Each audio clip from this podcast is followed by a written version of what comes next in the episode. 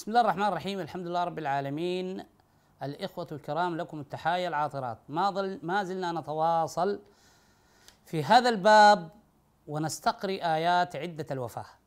وتوصلنا إلى نتيجة أن الآية هي نوع من أنواع الطلاق وكيفية انفصال وطلاق المرأة التي فقد زوجها وغاب عن مسرح الحياة ولا علاقة لها بالموت. وبالتالي المرأة التي مات زوجها لم يخاطبها القرآن الكريم لا من بعيد ومن قريب. في هذه الحلقة أريد أن أطرح أسئلة حرجة جدا للذين لا يزالون مقتنعون بأن الآية تتحدث عن المرأة التي مات زوجها. أقول لك وباختصار شديد ما هي الحكمة من تربص المرأة التي مات زوجها أربعة أشهر وعشر؟ الحكمة شنو؟ والله سبحانه وتعالى لا يمكن أن يشرع من غير حكمة. لا يمكن أن يشرع الله سبحانه وتعالى تشريعا اعتباطيا. فهمه من فهمه علمه من علمه وجهله من جهله. إنما الحكمة هي من غاية القرآن. ما هو الهدف؟ ما هو الغاية؟ ستقول لي لاستبراء الرحم. طيب يا سيدي إذا كانت هذه المرأة يائس عن المحيض عمرها 80 سنة. احتمال أن تكون حامل ما في. خالص. خليك من الفحص وكذا وأنه ممكن تتأكد عن طريق الفحص. لا. هذه المرأة إذا كانت يائس عن المحيض قطع عنها المحيض من سنين من عشر سنين. طيب حتكون حامل كيف؟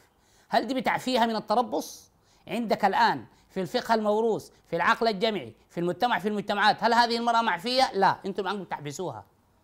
الآن هذه المرأة تحبس وتلبس الأبيض وتمنع من الطيب وتنوم على السباتة. على الأقل هذا عندنا في السودان. بتنوم على الأرض. وكثير من التفاصيل التي ما أنزل الله بها من سلطان. أنا أقول لماذا تحبس؟ يقينا ما حامل. زيادة على ذلك لماذا عدة الوفاة أي الموت كما تعتقدون؟ أربعة أشهر وعشر بينما عدة الطلاق ثلاثة أشهر. أليست ثلاثة أشهر كافية لبراءة الرحم؟ ليه الشهر وعشرة دي شنو يعني؟ بدل زمن الضايع أو زي ما يقولوا بدل زمن الأصل؟ دي شنو يعني؟ شنو الحكمة منها؟ لا بد أن يا جماعة ليس هنالك شيء في القرآن مجان. السؤال الثالث. فلنفرض أن هذه المرأة مات زوجها وهو مغترب بعيد عنها ولم يلتقي منها في علاقة جماع منذ سنة. مش في ناس مغتربين؟ زوجته هنا في السودان زوجته في مصر هو مغترب في أمريكا. وليه سنة ما جه له سنة لم يعود لم يلتقي بها. هنالك مات عمل حادث حركة عاف الله الجميع ومات. انت هنا دي بتحبسها ليه؟ هو سنة ما في. وين الاستثناء؟ الآية هنا ما دخل فيها أي استثناء. أصلا ما استثنت. قالت الذين يتوفون منكم ويذرون أزواجا. أنتم مفتكرين يتوفون يموتون. طيب سن غايب سنة مغترب وهنالك مات. حصل له حادث مات. لماذا تحبس هذه المرأة؟ وين الحكمة؟ لن تجدوا حكمة. لا تستطيعون أن تسكتوني إلا بالقول لا يسأل عما يفعل وهم يسألون. ونحن عندنا بالمثل الدارجة بنقول الباطل بقلبك يا الله. يعني الإنسان لما يعجز يقوم يعلق لك الشغلانة في الله عشان أنت تخاف.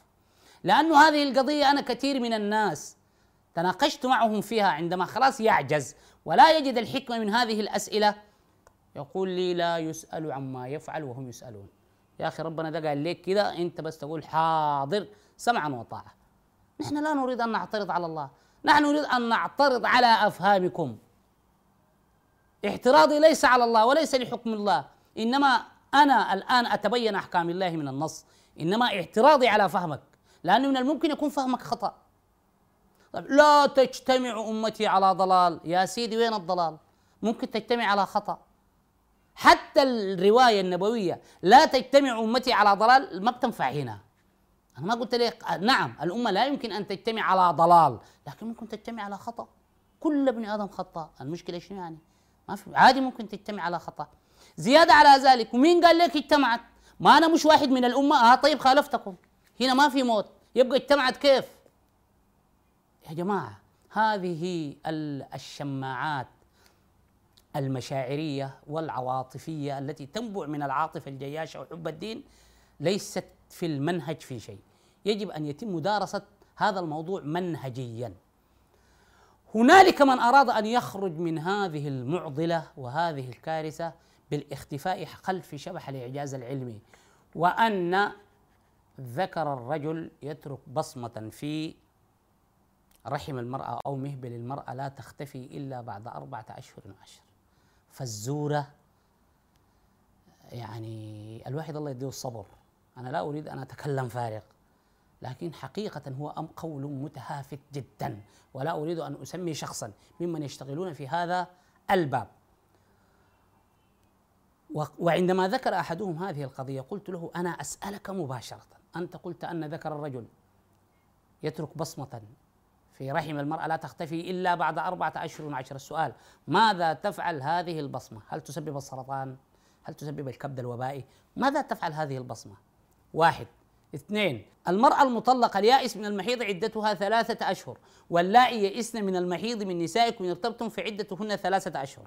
طيب هذه المرأة المطلقة بعد ثلاثة أشهر هل يحق لها الزواج؟ بالإجماع. نعم يحق لها الزواج. السؤال هذه تزوجت ببصمتها. باقي لها شهر وعشر يوم من البصمة تختفي. طيب دي تزوجت ببصمتها البصمة عملت شنو؟ يا جماعة هذا باختصار لف ودوران. ما في حاجة اسمها بصمة. أبدا. طيب هنالك من يقول العشر الشهر وعشر يوم زيادة الحزن بيزيد عمر البصمة.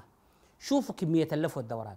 قالوا لأنها حزينة على فراق زوجها وبالتالي الحزن بيزيد عمر البصمة من ثلاثة أشهر لأربعة أشهر وعشر. يا سيدي ما حزنانة الحزن ما موقف تقديري. في مرأة تحتفل عندما تتطلق من زوجها أو عندما زوجها يموت. ما تصدق. يعني ممكن تعمل كرامة يعني.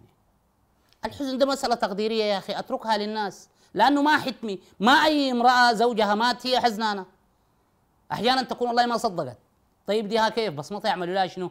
يا جماعة هذا تلفيق وهذا ترقيع. ده سمكرة يا جماعة. خليكم شغل الميكانيكية دي. دي سمكرة في النص لا يمكن أن تستقيم ولا يمكن أن تقوم على ساق. لا يمكن أن تقوم على ساق.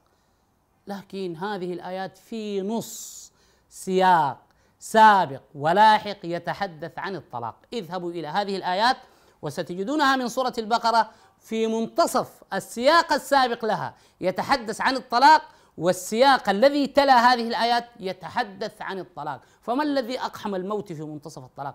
إنما الآية تتحدث عن نوع من أنواع الطلاق وبالتالي تكون مجموع الآيات في سورة البقرة غطت جميع أنواع الطلاق.